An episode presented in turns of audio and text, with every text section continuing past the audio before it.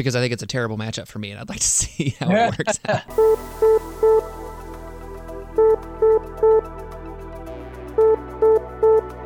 Incoming transmission.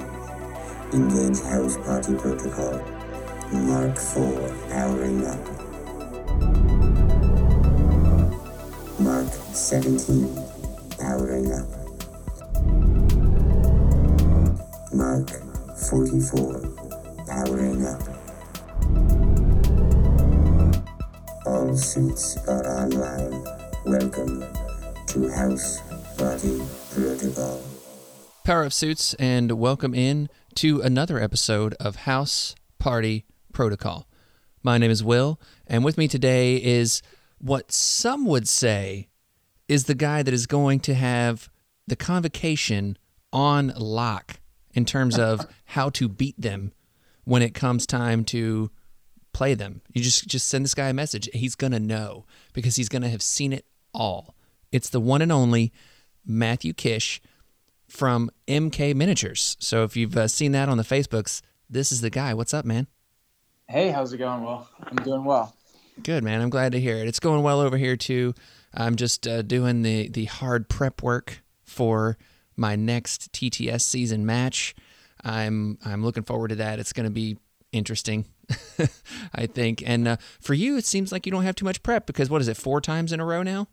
Yeah, pretty much. Maybe 5. I had one in person, too. Oh, my gosh. Yeah, it's pretty wild. They're all slightly different, but, yeah, it's a lot of wizard stuff. Wizard magic. It's crazy. Yeah, it is pretty crazy. So I met you playing in TTS this season, and it was the round 2 matchup we had, and it was one of those matches that was just really great and really kind of helped me learn some stuff about my team and helped me to get better as a player, and you were just a really great opponent, you know, really fun to play against, and I really enjoyed kind of our conversation around the game and everything like that, and that's one of the reasons why I wanted you to come on here, and I think you're a really good player. So I think it's kind of nice to get those differing opinions out there in the world, you know? Yeah, appreciate that. I mean, I've been doing wargaming for a while now, so I feel like once I kind of get the hang of a game, I tend to do okay at it and give people good matches. So appreciate the kind words. Yeah, man. So tell the suits out there a little bit about yourself. So I started playing war games when I was a teenager, playing Warhammer, probably how most people get into it. Played that on and off, and then I got into competitive more with X-Wing when that came out. Played that for a few years, transitioned into Legion, and then once X-Men were announced for this game, I jumped into it, and I really, really enjoy it. And once COVID hit, I got into painting a little bit more serious versus just kind of slapping paint on stuff. Mm-hmm. And I paint miniatures for my friends here and there when they don't have the time to do it themselves. So in my personal life, I'm a financial advisor, and I live in Connecticut, and I'm married, and I have a baby on the way. Nice. That's so awesome. Congratulations on that. That's really exciting. Appreciate that. Yeah, man. So you said that X-Men is what brought you into this game, yet when we played our match, you were playing Avengers. And then you've switched up your roster a little bit, and I'll save that for later, but it's definitely not X-Men. So what happened? Well, it's definitely not X-Men. So for this season, I wanted to build a roster of miniatures that I actually own in person, which may not be the most competitive way to play, but I wasn't really trying to win the TTS league or anything like that. There's a lot of better players than me. But what it's really good for is just kind of staying sharp and just getting better at the game and seeing, you know, different matchups. For me, seeing Convocation 3-4 times in a row. So Avengers, I had originally, those were some of the first models I had painted. And so I painted my Hulk up, you know, a while back, and I'm like, man, he's just bad. And then once the changes kind of came through, I said, hey, you know what, let me give these guys a second look. And he was a lot of fun to play with. And I pretty much just went with a really tall list, maybe taking 3 or 4 characters and trying to keep priority and just trying to do as much damage with him as possible. So he's definitely dicey, and you got to play him in the right position. But if he can connect, I mean, you can win games pretty fast with him. But he does have weaknesses too. So, and that's part of the reason why I switched my list up, because I was getting a little tired of like the same matchups and having some of the same weaknesses. Yeah, I get that for sure. And I'm with you on Hulk. He's one of those characters that's like you wanted to love him so much when he first came out. And it was like, you know, you could use him, but it was kind of a liability at times. But now he's definitely a lot better. But I still, like you said, he's still got some weaknesses. And, you know, especially playing into Convocation as much, Mystic is one of those weaknesses. So, oh, big time, man. You know, I can see that. The card that you can get all your rerolls on Mystic attacks, I forget the name of it, but that's really brutal for him. And with all the control that Convocation has, you can move bodyguards out of the way. And, you know, unless he gets in there first and, like, pretty much neutralizes whatever the biggest threat is, you're in trouble because he can get burned down really fast. Side note, I played in a tournament on Saturday here locally in Connecticut, and one of my buddies, he's in the league, named Shane. He was playing Hulk with Guardians, and he got one-rounded by Winter Soldier. What? Yeah. So Winter Soldier in X-Force. Wow. So turns out being able to attack like 6 times in a round is good. Yeah. Man. One character. So watch out for that. I mean, that's a thing that's out there too. So Hulk is awesome. He's just not he's not as invincible as you want him to be. Yeah. Yeah, and that's one of those things where it's like it's kind of good that he's not as invincible as he could be, but at the same time, it's like, you know, it's always that like, man, if I just had one more health or just one more X thing, then it'd be okay. But it just never works out that way, right? Yeah, I kind of wish that when they revamped him, they gave him a dazed side, because that's really the weakness. Yeah. I mean, look at characters that are also kind of big, beefy, tanky guys like Thanos, and, you know, he's got, 8 and 7 health, I think it is, but he's also got the damage reduction, so it's basically you're having to do, 13 damage to him on his healthy side, give or take, you know, dice right. And math and all that stuff, but you're having to do something like that to him on his healthy side, and then another 12 damage on his injured side, seemingly, you know, to kind of punch through all of that stuff. So, yeah, I mean, I'm with you. I think that him not having a dazed situation and only being able to be brought back by field dressing is very much a liability for him. And the daze mechanic in this game is functionally a catch-up mechanic in a lot of ways. Definitely. So, yeah. Oh, he's got 8 and 9. Sorry, I just pulled up Thanos' cards. It's 8 and 9. So, yeah, you're doing more damage to Thanos to actually punch through all of his damage than you do to Hulk for the same threat value. Yeah, and you know his defenses are pretty consistent across the board too. Plus, he can reduce damage to 0, so it's really hard to chip him away. Exactly, he can't do it. Exactly, shoot, even Bullseye, master of chip damage, is I can't. I'm sorry, guys. Yeah, it's Thanos. Exactly. But yeah, so what have you decided to play now on the changeover for rosters? Because like I said, it was Avengers originally, and when you played me, you had Cap, Scarlet Witch, and Hulk on Gamma at 15. Yeah, and you know it's a pretty strong list. But if you make kind of positioning mistakes here and there, it can definitely fall apart. And I mean our match was super close. I had some misplays early. Yeah. And I think that made the difference. I think he just made 1 or 2 less mistakes than I did. And, then the game unfolded from there. But, yeah, it pretty much is try to do as much damage as possible early and make sure that your opponent doesn't have enough to hit you back, where now Hulk is, you know, maybe throwing 2 or 3 extra dice in round 3 maybe, and just dazing and KOing characters left and right, staggering, you know, getting Hulk smash off twice, things like that. Yeah. And, you know, it can be pretty brutal. And, but yeah, like Scarlet Witch into Convocation, she's decent, but it's like going into Doctor Strange with his armor, doesn't really feel that great if he spikes. And then, you know, you have 2 opportunities to spike. So, right. You know, with the Moto and, you know, that can be challenging for sure. Yeah. So that brings me to switching to Cabal. Okay. Well, before we do this, I do have a question. Because yeah, sure. I know I started this conversation, this train of thought, but I do have a question because you brought up Hulk Smash, and it reminded me you did a lot of Hulk smashing in our match. Like I think you used it 3 or 4 times, maybe something like that. It seemed like a lot because a lot of time I've noticed that people don't use the spenders very often on characters' attacks, and Hulk Smash is one of those, the wild for the stagger and the wild throw are both really nice, and then you also get his strongest one there is, throw and everything. But is that something you found that using that attack more than his strike attack, you've gotten more value out of it?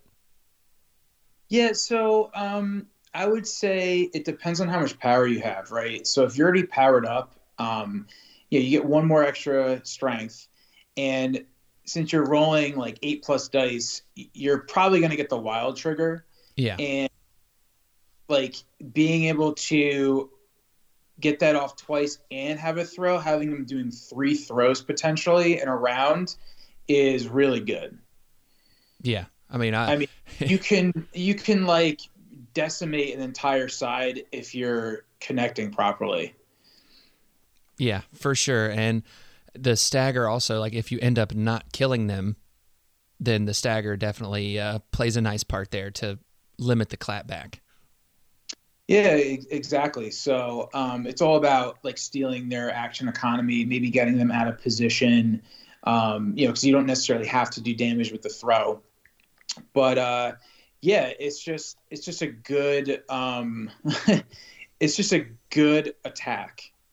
Yeah. For sure. So, yeah, it's part of just interesting thought because, I don't see a ton of people using the spender style attacks for most people. So it's I'm with you. I think that it's one of those on Hulk. It's like if you've got enough power, do it. And especially I would imagine a thought process for you is, well, I'm playing Convocation. I'm not going to be able to use my Hulk Not Puny banner anyways. So why do I need to bother saving 4 power for the reroll? Exactly. Yeah, he just goes all out with, you know, as much offensive as he can dish out at that point. Yeah. So now let's talk about why you switched up to Cabal. So one of the reasons is, so I, like I said before, I went to a in-person tournament and they were using chess clocks, and it was the first time I was going to be using chess clocks in person. I had done a side event on TTS. I think it was maybe like after season 5 or something, where it was a timed event. And it was pretty cool. Like it made you play a little bit differently. And so what I wanted to do was create a roster that was pretty straightforward, and I didn't have to think so much because, hey, I have 45 minutes and if I time out, I lose. Right. So Cabal was a faction that I hadn't really played much at all, and I had a bunch of their characters painted up. Nice. And I just said, hey, you know what? I really just want to use these guys. Let me see, you know, how this would go. And I think from a style standpoint, it's just like you kind of point and click and just attack. Like you want to do damage, and I kind of like that style of play, especially if I'm timed and I can't, you know, if I don't have experience with a roster and I don't know in and out, I'm not gonna be able to play it fast, and I probably wouldn't do maybe as well in the event. So That was kind of the initial thing. And then what I kind of came up with, and I actually have my round 4 tonight, is just a list that can dish out damage, but also has good control with movement. So I have like Enchantress, I have MODOK, and I also have Mr. Sinister, Mystique. So Mystique with Deception. So in my first two rounds, I actually pulled the same mission at 17. It was Extremis and Senators. And so I played Red Skull, Enchantress, MODOK, and Sinister. So I had three characters that basically have a bow. Yeah. Wow. And it was really good. I mean, it had a lot of control and it dished out a ton of work. I mean, with having, you know, two beams and a bunch of Sap Power stuff. The other thing is, like, Sinister, most people are like, oh, he's not great, blah, blah, blah. He is super tanky. I mean, he was holding down a flank all on his own, and I don't think he maybe got knocked out until maybe the last round of the game or something. I mean, he was able to hold it down against, like, Black Cat and Voodoo on one side, my first game, and then the second game it was Zemo and Domino. Nice, nice. And so you say when he's tanky, because I agree. I think Sinister is one of those characters that is a little under the radar. Like, I think that there's plenty of characters that I could point to and say underutilized, especially, you know, I don't know how much you listen to the content creators out there and stuff, but, you know, there's certain characters that get all the airtime, and then there's other characters that it's like, well, you know, they're okay. And I think Sinister is what a lot of people perceive as an okay character, but I think he's one of those that's like, he's a little big brain at times, you know, because, like, when do you use the genetic splicing and try to get these genetic sample tokens for the one power? You know, is it the one power worth it, or do you want to save the power for his, you know, fun little playthings or genetic negation and that kind of stuff, right? Like, I think that he's really an interesting character. And when you say you got a lot of work out of him, how tanky is that because you were using his genetic sample tokens to also reduce some damage, or just in general tankiness, just decent rolls and all that stuff? Yeah, so a combination of that. So what I do take the force extraction, and I know I'm not playing regenerating characters, but at the same time, the way I look at it is that all I'm doing is transferring health from one character to another. Mm-hmm. And on Extremis, I was able to just heal that off. So that was like, it almost didn't matter at that point. So that was really nice. And I did actually take Extremists, and I thought going wide, like choosing the characters I did, I'm like, wow, I'm slow. This is not going to work out. But with Red Skull's ability to move people around, it really wasn't that bad. And then once my characters got to an area, it was like they just controlled that area. So, like, once they were on a side, they just kind of took it, and It wasn't, oh, I have to move all over the place. But yeah, so the good thing about Cabal is with the genetic splicing beam, it's a beam 4 Mystic, strength 5.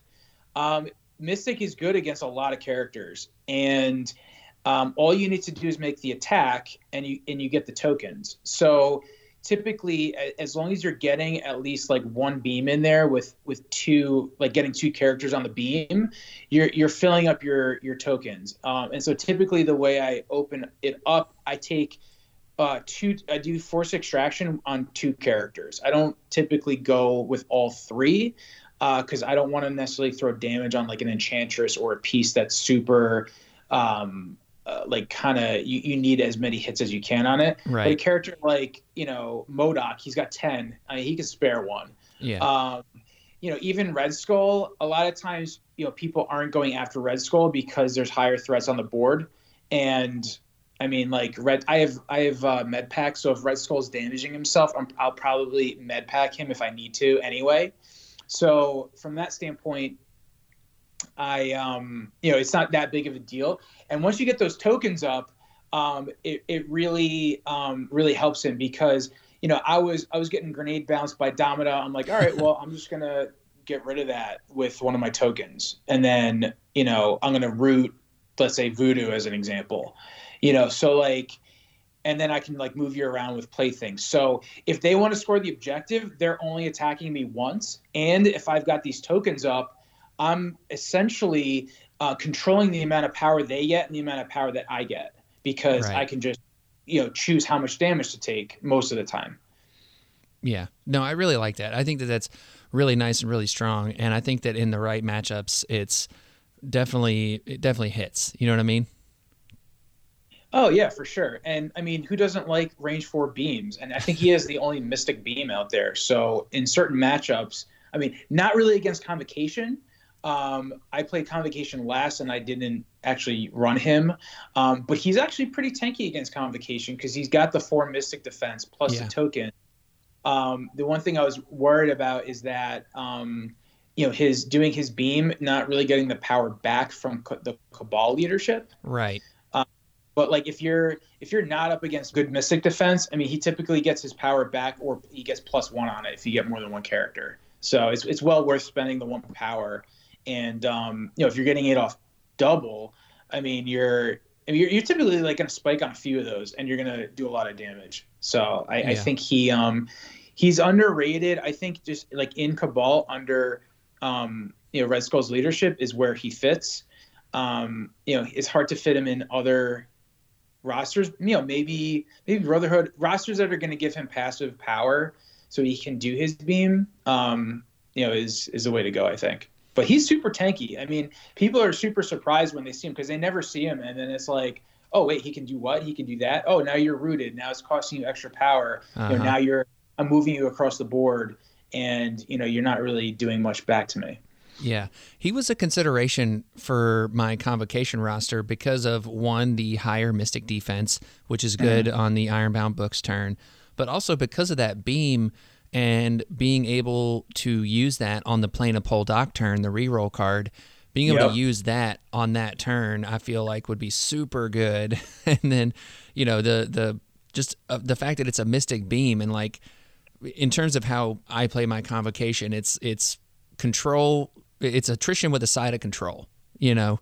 And so having a character that could throw out Mystic B4 strength 5 attacks and then on one character have the rerolls on it, I think could be really great. And then I like the aspect of being able to root people, because one of the things that Convocation does really well is win the power generation game. Typically, you know, not always, but typically in terms of just their innate power generating abilities. And being able to make my opponent have to spend more to do anything. I mean, it's kind of just piling on a battle that you're already winning, so to speak.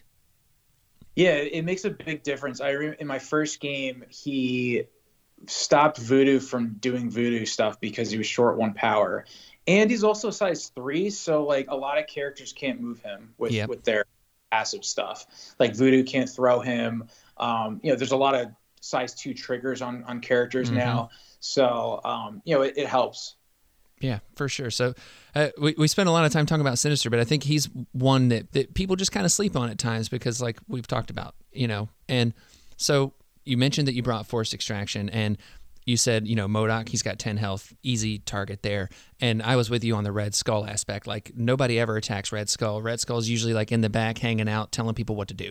And makes perfect sense. But the one card here that whenever I think somebody brings Sinister, they feel like they have to bring his Cloning Banks card. And I noticed that you don't have that here. So I think it's just a distraction for like what he's trying to do. Exactly.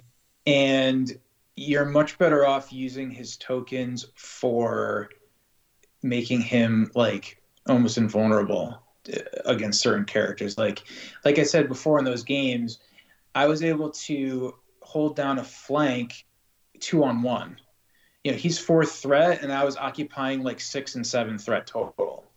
Yeah, yeah, and that's I'm with you. I think that the Cloning Banks, I think that that's a bit of a trap in a lot of ways, and people see that and they're like, oh man, well I have to make this work. I have to do this, and they don't think about kind of what you're sacrificing as Sinister's utility to enable that, and not only that, but sacrificing a tactics card slot that you could use for something else.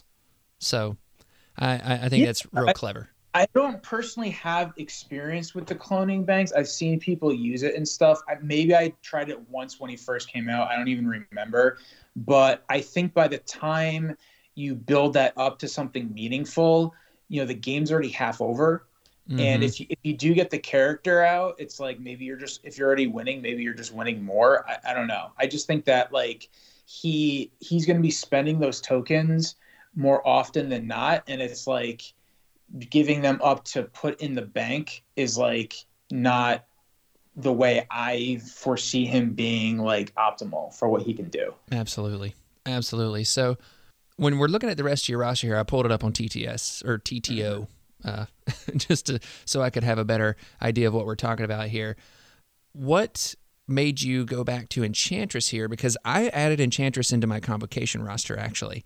And she's one that, again, I think a lot of people after she got quote unquote nerfed, which it was a nerf, but by comparison, it just brought her in line with what a 4-threat should be. And what made you bring her back in here? Is it just the control elements, or is it also you got like a steal plan and stuff like that? Well, so, you know, the steal is still really good. You know, she can get moved with Red Skull. I also have aim lackeys in here, which could be a nice combo. If I have priority, I can also just steal something turn two, just get a position and take it type of thing. Yeah, I think she's just still solid all around. And since she's Cabal, you can use Dark Rain, and she just can tee off on people with that. Oh, yeah. She's still really good. I mean, and her spender's strong too. You know, I think she's still solid, and what she does is that she helps drain people's power. Oh, absolutely. Yeah, the sap beam is nasty of what it does to people, especially if you can double tap on that beam. It's just a thing of beauty. And she with the Cabal leadership, she generates power so fast. Because if you know, you get sap power, you get the auto power, and then if you do damage, you get a third power. And typically, you know, you can line up the beam because you can move people. And, you know, it's like if you want to attack her, you need to have power to do any damage to her most of the time, you know, with her with enchanting, whatever it's called. Yeah. And into Convocation, I mean, she's like a 5 defense. So, you know, unless Doctor Strange is attacking her with his daggers thing. Yeah, but then he still has to spend 2 power. He's still draining his power. You know, you got to spend 2 power every time you want to hit her. So I just think between having, you know, more control, being able to steal, even though, yes, it was nerfed, it was totally broken before. But it's still a really, really strong ability. I absolutely agree. And another question I've got for you on your roster here is that you have a lack of Sin and Crossbones. So it is Red Skull all the way here. And have you played much with them, or is it just because they weren't painted up, or why do you not have those two characters? I don't actually own Sin. And so that's the first part. Second part is I just want a straightforward list where I don't have to think, oh, which leadership do I want to do? Yeah. You know, try to overthink the pregame, and I just don't have enough experience with the type of you know, faction and stuff to be able to do that. So that's the simple answer right there. No, yeah, no, I like it. It's good. Yeah, I've played a fair bit of Sin Cabal, and it's a different game than the Red Skull Cabal. So makes a lot of sense for me. And the next thing I want to talk about, and by the way, I hope you don't mind talking about all of this stuff, kind of breaking it down a little bit, maybe giving your opponents a little inside info if they listen, but it's all good. Hey, they should listen to your podcast then if they want to get the info. There you go. I like it. So I'm going to make sure to put it out there on the TTS thing. I'm going to be like, hey, if you want some inside info on Matt Kish's information here, just come check out the show.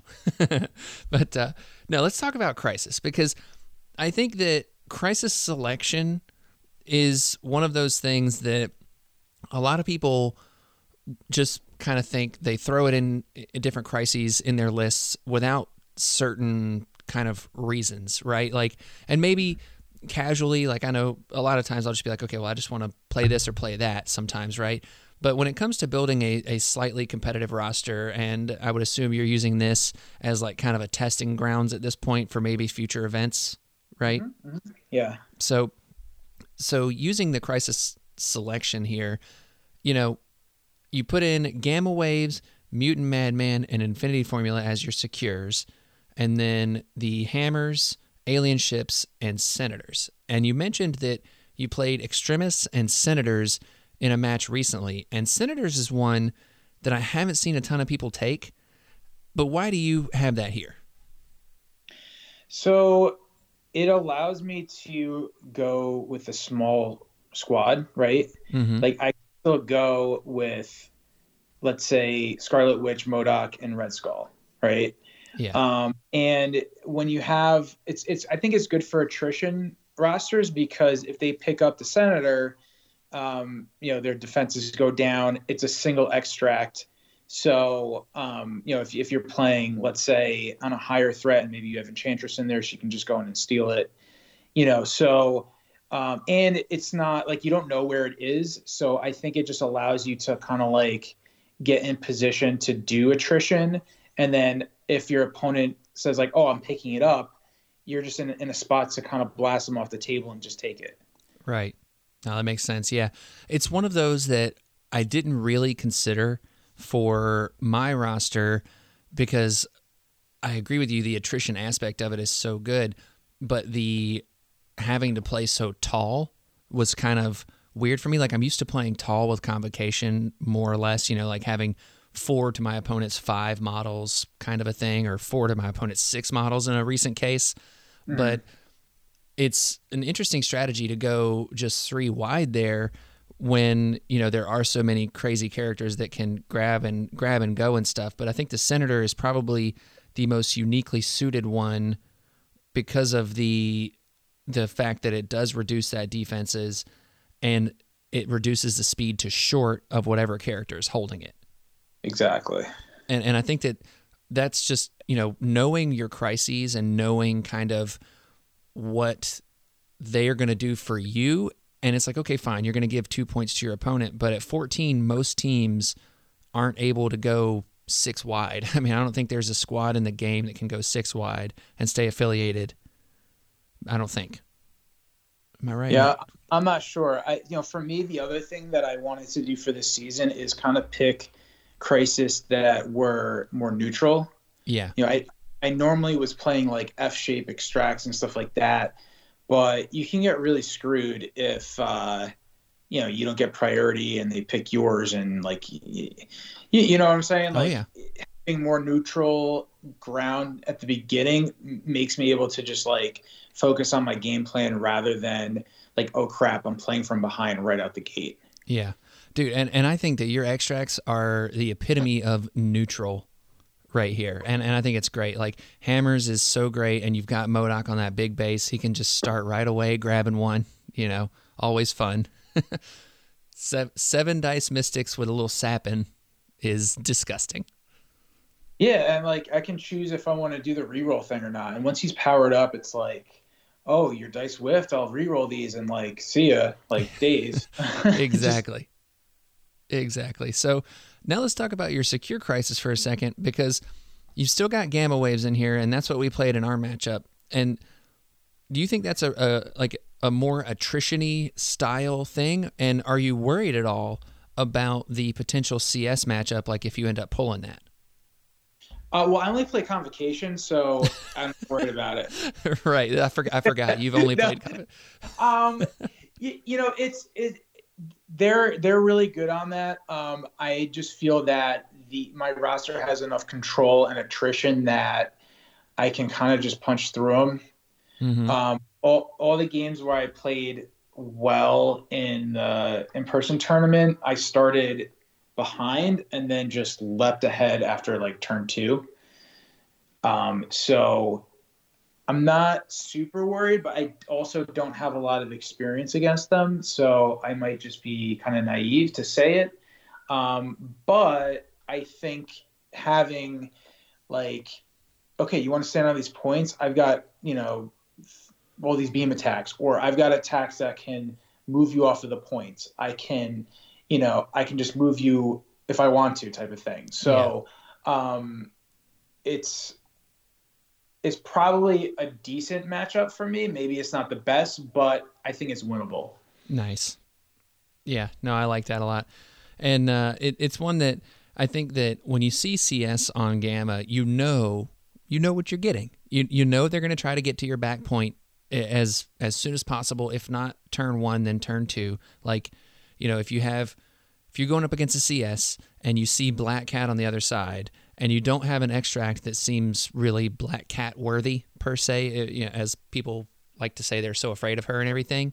Well, then what your CS opponent might do is if you leave one person on your back thing, Black Cat can double move to get over and steal your back point at the beginning of turn one. So like, that's the thing you have to watch out for. But really, I mean, if you're playing on low threat, it's kind of hard to fit in certain characters there. And, you know, okay, yeah, you go down a little early, but being able to claw your way back into that, I think, is reasonable with the amount of damage that you can output. Right. So, like, let's say they score that the first round. I mean, she's probably getting dazed. Oh, yeah. Turn two. And then, well, tell me if I'm wrong, they don't get that ability when they're flipped, right? It's only when they're healthy. Correct. Yeah. It's only healthy characters count as two. Yeah. Yep. So, you know, the other option there is to, you know, keep two characters on the back and just, you know, maybe they score three, you score one. And if they want to come to your back point, then they just get blasted. Exactly. Yeah. And it's one of those things. I've played a good bit of CS on Gamma specifically.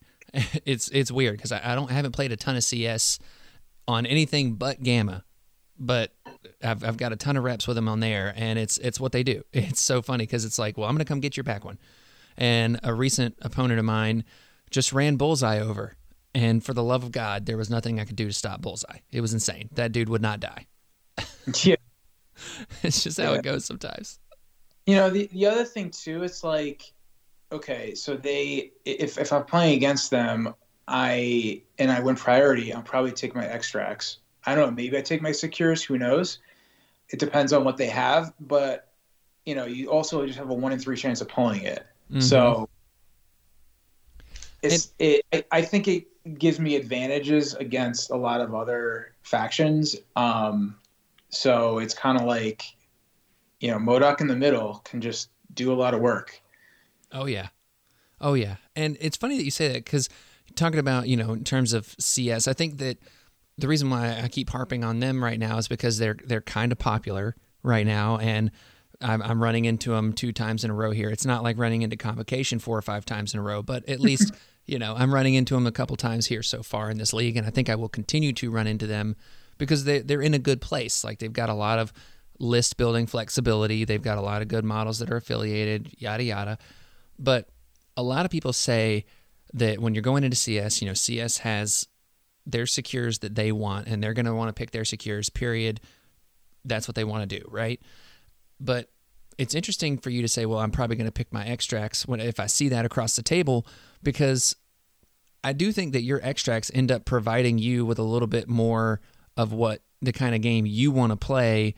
And in terms of what you might see across the table from CS, you know, it's like, okay, well, they probably have a Gamma, they probably have a Mayor Fisk and something else. Like, you know, I don't even know what, but like, you can deal with those things, I think. Yeah, I mean, I definitely agree with you. I mean, it's like if they want to bunch up on points, you know, they're going to eat beams. Exactly. That's why Enchantress is here for me. It's like, you know, between beaming them and then moving characters off points, I mean, it's pretty much like you kind of need to use the attrition plan early, even if they score a little bit more than you early. If you can do enough damage to them and then they lose that ability, I think you kind of win in the long run. Exactly. But, you know, we'll see. I'll see if next week my matchup is CS, and I'll tell you how it goes. Yeah, hopefully it will be. Hopefully it won't be Convocation again. Like, literally, I think if you end up getting matched up with Convocation again at any point for the rest of this league, you will have literally played everyone that's playing Convocation in the Central Division. It's pretty crazy. Yeah. That'd be nuts, dude. So let's talk about that for a second. So you've got this Cabal list here.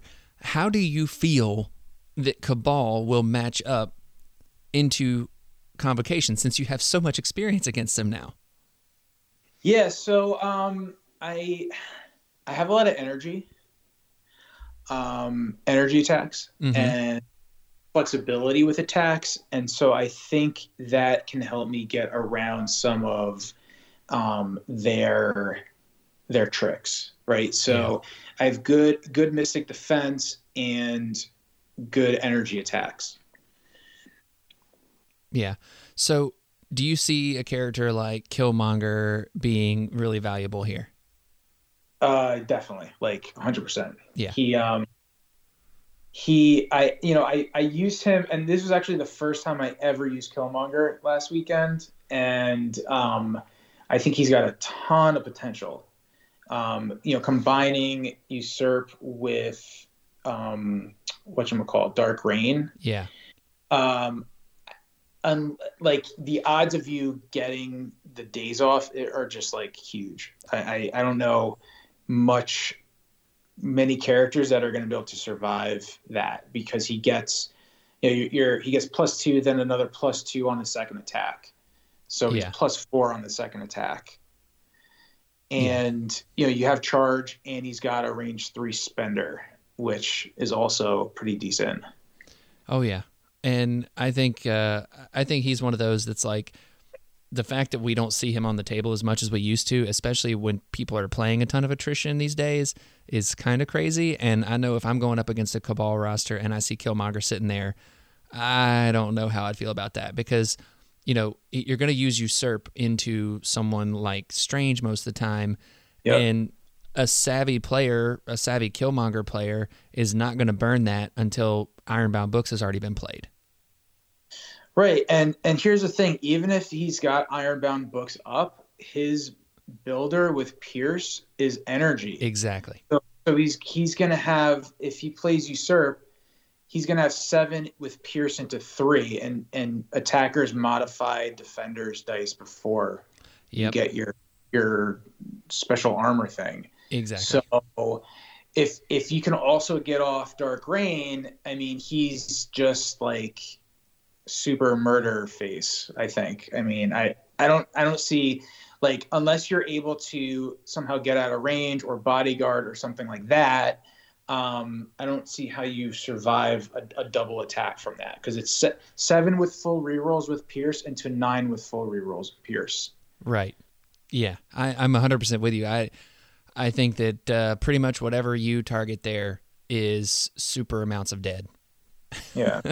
So yeah, I think that's really awesome, and I hope that you get to pull that off this week. I'm gonna try.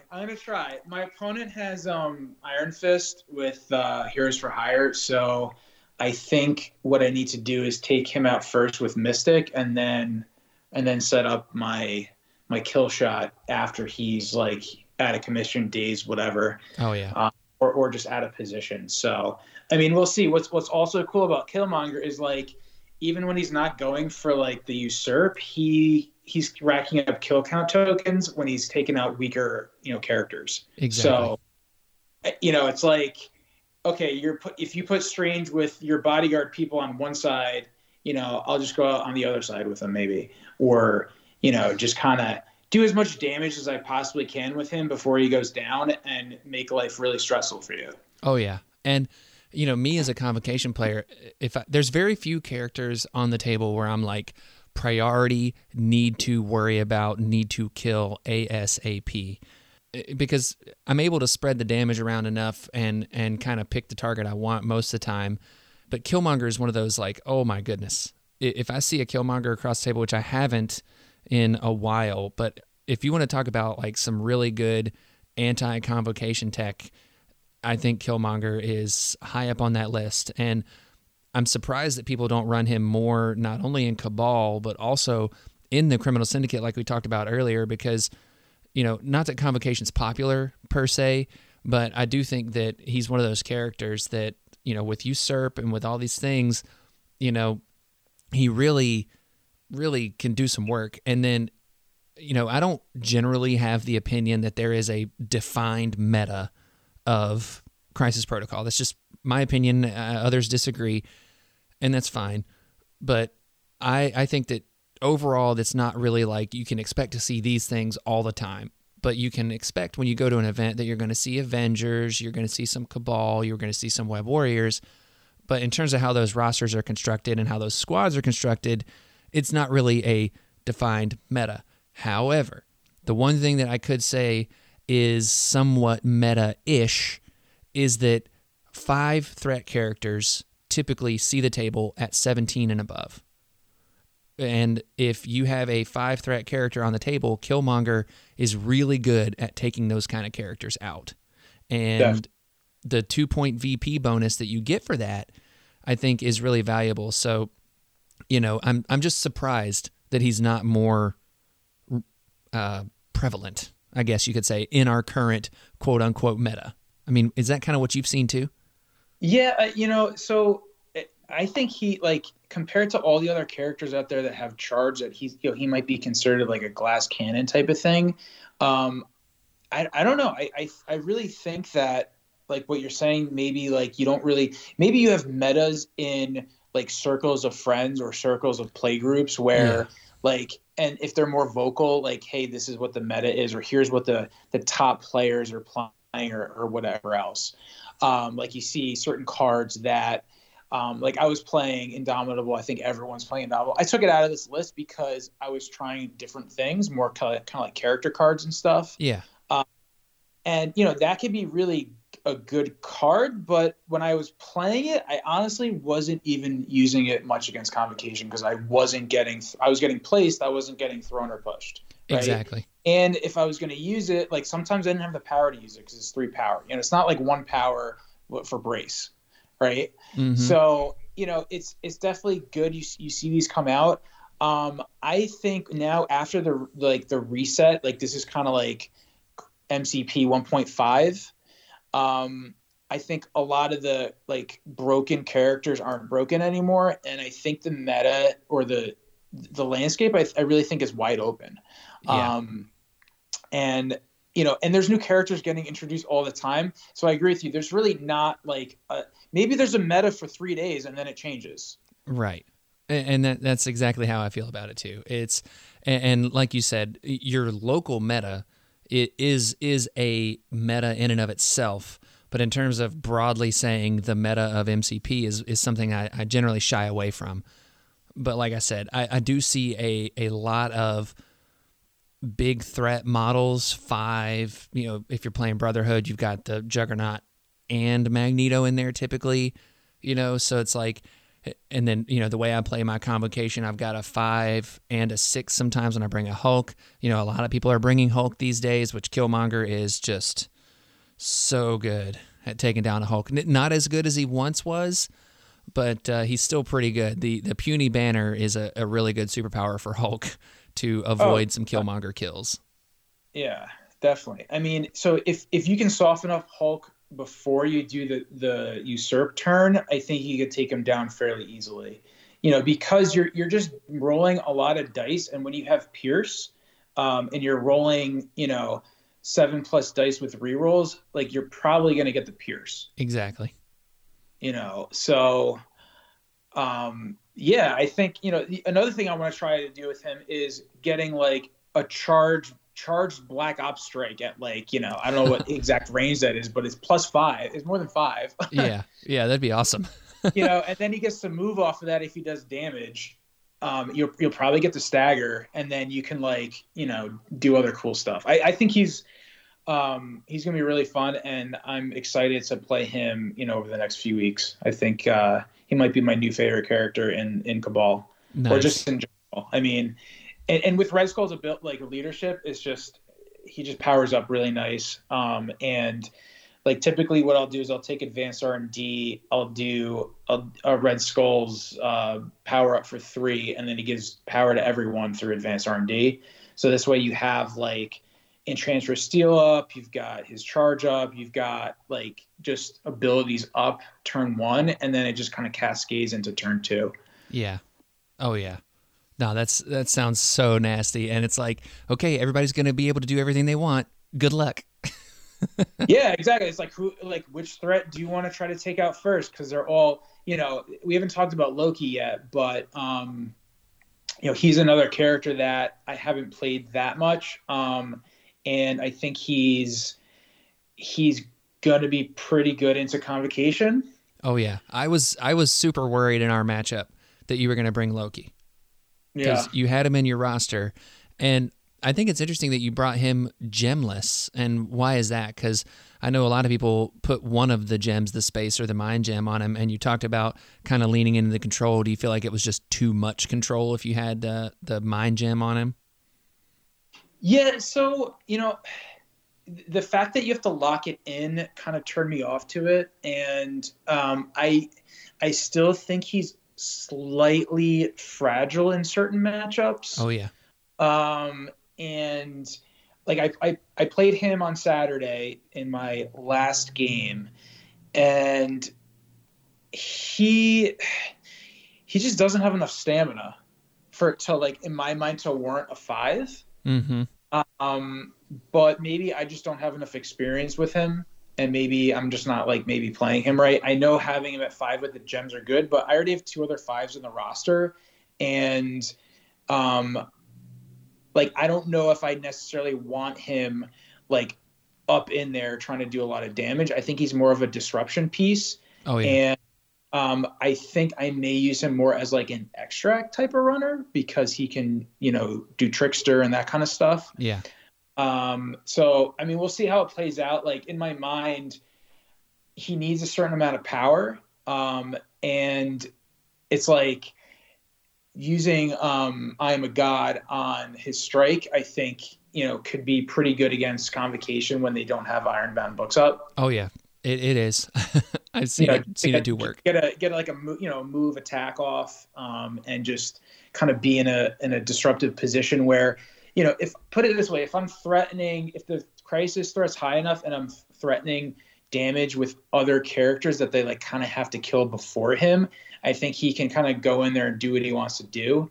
Mm-hmm. And just trying to fit him in with a 5, it's a little bit harder, I think, with considering all the other 4 threat characters I have that I want to be playing. Yeah. I didn't really think that him at 5 was gonna work very well for me. No, I like that, and I like that you talked about kind of going through all those considerations of why to versus why not take that gem. And I think that speaks to, your process in terms of building a roster and everything. And, it's kind of something similar that I do. It's, it's what value am I getting out of this model? And then I also try to think about when am I going to take that model? In what scenarios am I going to take that model? Since you only ever play Convocation, it makes sense to think about it from that perspective. Yeah. If he has power on him, he can tank pretty decently with I'm a God with 4. Right. But, if he's still going to go down if Mordo's boosting Strange and you've got the whole reroll thing going, exactly. 7 dice reroll, and with Eye of Agamotto and everything, you're probably going to take him out. For sure. I would hope so. So it's kind of is it worth the 5? I don't know. Yeah, I get that. So let me ask you, in your upcoming matchup, kind of the final question about all of this stuff, because yeah. I really like this roster you put together. I think it's really fun, and I'd love to try to get a match in at some point with it before the season's up, just for fun. Yeah. Because I think it's a terrible matchup for me, and I'd like to see how it works out. Because you got to practice it, if you want to get better, right? Yeah, exactly. And it's not like you've had enough Convocation already. Yes, even more. But what do you see kind of when you're looking at your opponents, what your opponent's bringing and everything, what do you see as kind of your game plan going into this match? Well, now that I am starting to remember all the tricks that they can do, and I've seen, I feel like every game I play there's a new card that they also have, right? Yeah. I don't know if you were playing this one when we played, but you have a thing where you can double activate. Oh yeah, the Book of Cagliostro, yeah. Right. So, there's that one, there's the rerolls, there's the Ironbound Books. One of them was they throw down a circle where they attack from and measure from and stuff. Yep, the Astral Ring. Yep, that's one of my favorites, but I just actually that thing's out. Bananas. I got Astral Ringed area attacked. It was bananas, dude. Oh, man, that's nasty. you know, and boosted by MODOK. So like I kind of have seen a bunch of different players use a lot of different tricks, and they're all kind of different. And I think that really goes into like AMG's game design with this faction. I think that the faction has like so much variety in how you can play it, and I think it's like really, really powerful. Yeah.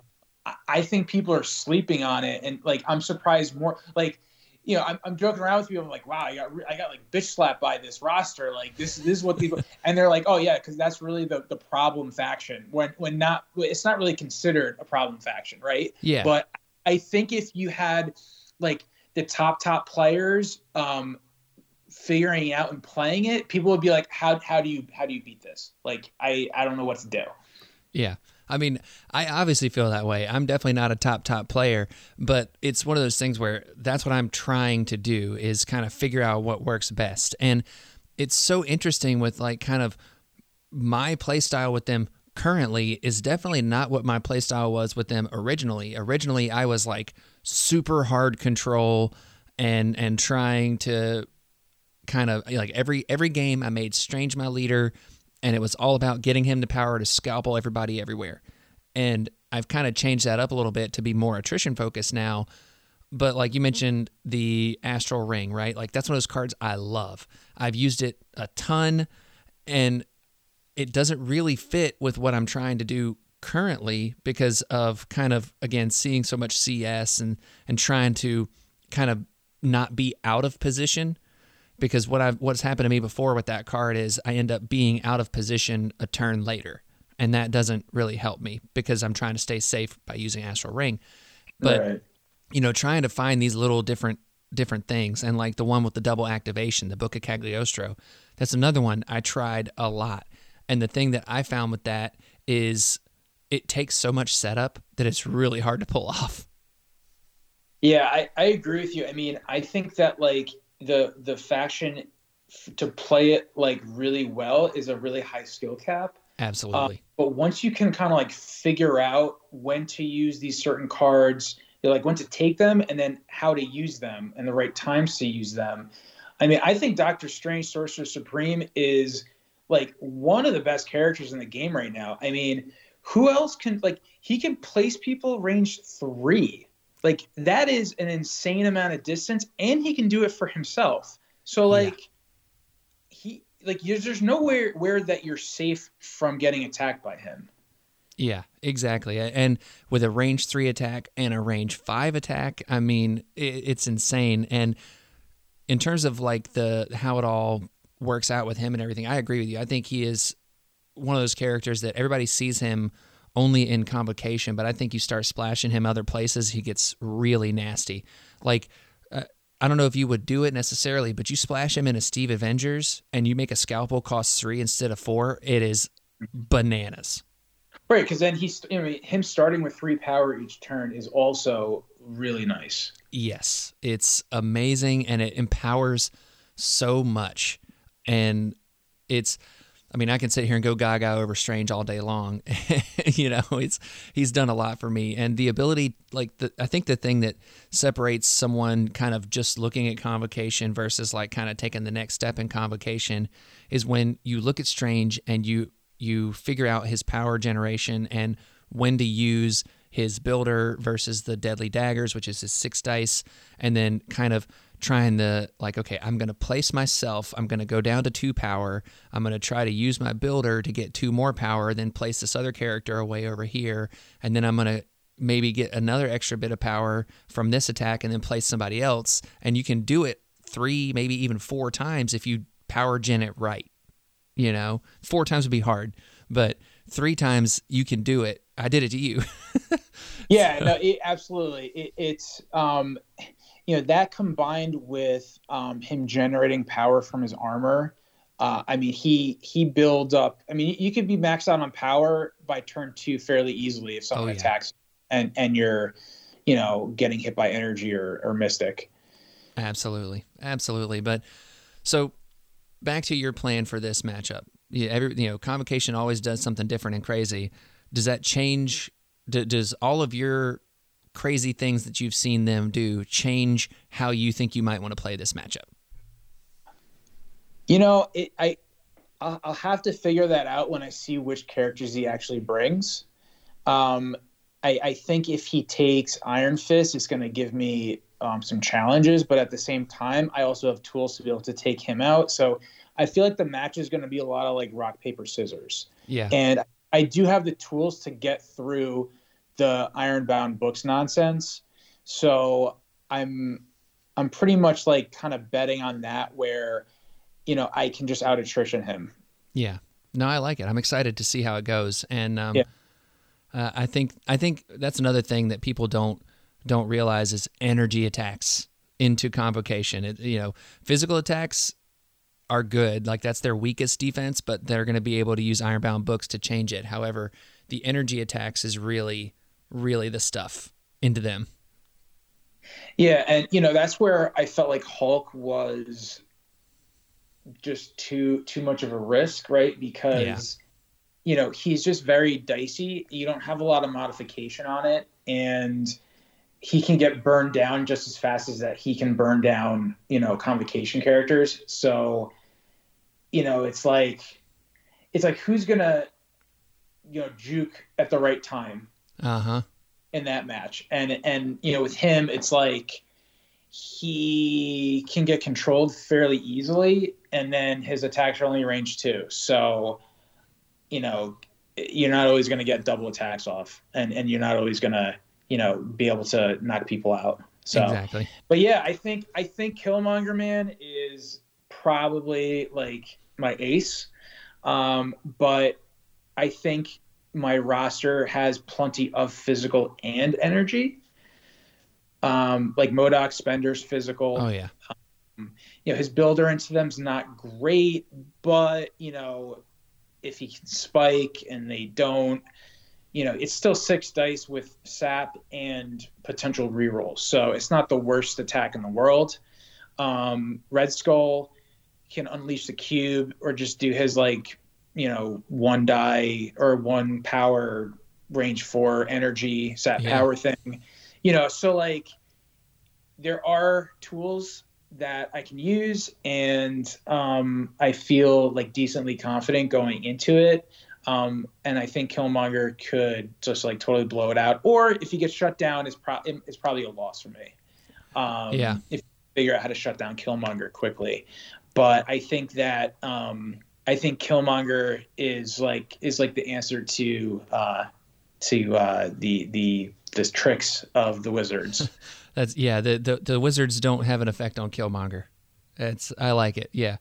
I'm with you. I'm really with you. I think that Killmonger is a little bit of the secret sauce, if you will, the little extra spice into Convocation there. And again, like we talked about kind of earlier, he's going to be a priority target, but I think that you're a good enough player to be able to mitigate that. And I'm excited. I really am excited to see how this match goes. Yeah, man, I'm excited for it too. It's 7:00 tonight Eastern time. So cool. Are you going to be streaming it at all, you think? I don't know. I'm not like a super tech guy. If my opponent wants to stream it, that's cool. I don't really have like the platform to do it or how to do it. If you want to teach me, that's cool. I don't know if my computer's powerful enough to stream it. You know what I mean? Yeah. So, you know, I've got that going on. Cool. Well, I think that's going to wrap it up for this episode, man. This was really great having you on and discussing all this stuff, because it's a different perspective. It's a little bit more of a competitive perspective. Like, you know, I tend to do casual competitive discussion and, you know, mostly leaning casual, I guess you could say, but I really like having this kind of a talk. And this week I've got, you know, this will be the 3rd episode of this week, and so much of it is like a competitive thing, but I think it's really great. And I think, you know, hearing kind of different strategies and different perspectives on things is really wonderful. So, you know, I definitely want to have you back on at some point, because this has been really great. Yeah, absolutely, man. My pleasure. I appreciate you having me on. Yeah, man. Where can people find you? So I'm on the Discord, MK Miniatures, Instagram, MK_Miniatures. I'm also on Facebook, Matt Kish. So, you know, I'm in the groups. Hit me up. You know, we can talk shop, whatever, show off some models. I'm around. Love it. Love it. Yeah. And dude, your models, I love them. It's always one of those things. I'm pretty sure it's one of those things where I smash the like button on most people's models, but every time I'm like, ooh, I need to like stop and look at these for a second. Like, I think I actually have some screenshots of some of your models like on my phone as like references when I'm painting my own. Oh, that's awesome, man. Yeah, dude. So I really appreciate that. And for the suits out there listening, if you're interested in checking out our Patreon, you can check that out. It's patreon.com/House Party Protocol. It's $1 a month, $12 a year to support the show, support our giveaways, all of that fun stuff, which we'll be doing another one for the upcoming Grunt release, which I think has been pushed back. Originally, I was told March 13th, but it looks like they're going to be pushed back now into April. So once we get some official stuff for them, we will announce a giveaway for that so we can get that going. I'm really excited to do that. And so if you want to support the show, you can do it through that, through the Patreon there. And also it gives you access to the chillest Discord channel on the interwebs, and that is the House Party Protocol Discord. And also you can follow me on Twitch at twitch.tv/DarthBalls05, and that's balls with a Z because, you know, when you're a kid, you make these things, and they're funny and all that good stuff. So there you go. So check that out. Also, leave us a message on Facebook. Comment on our posts on Facebook. Love talking to everybody over there. It's really fun to kind of interact and chit-chat and everything. And then also, you can send us emails, housepartyprotocolpod@gmail.com. And the last thing I'm going to talk about here is we have officially figured out what our next comic book for the Comic Book Reading Club is going to be. And we had the choices of the Doctor Strange, The Last Days of Magic, God Country, Shadowland Daredevil, and Marvel 1602. And Shadowland Daredevil has taken the crown this month. So we'll be reading that. Pretty short run. It's only like 5 issues, I think. But what I'm going to do, and I'm pretty sure Marvel United does this, is that when you click on like the series of Shadowland Daredevil, it also has all the tie-in comics. So I'm going to try to read those too because this is such a short run. So for the rest of March, we'll be reading Shadowland Daredevil, and if you want to be a part of that reading club discussion, again, that's on our Patreon. You can do that, and I'll be doing another live stream to discuss that at the end of this month. And with that, party on, Matt. You too. And have power down suits.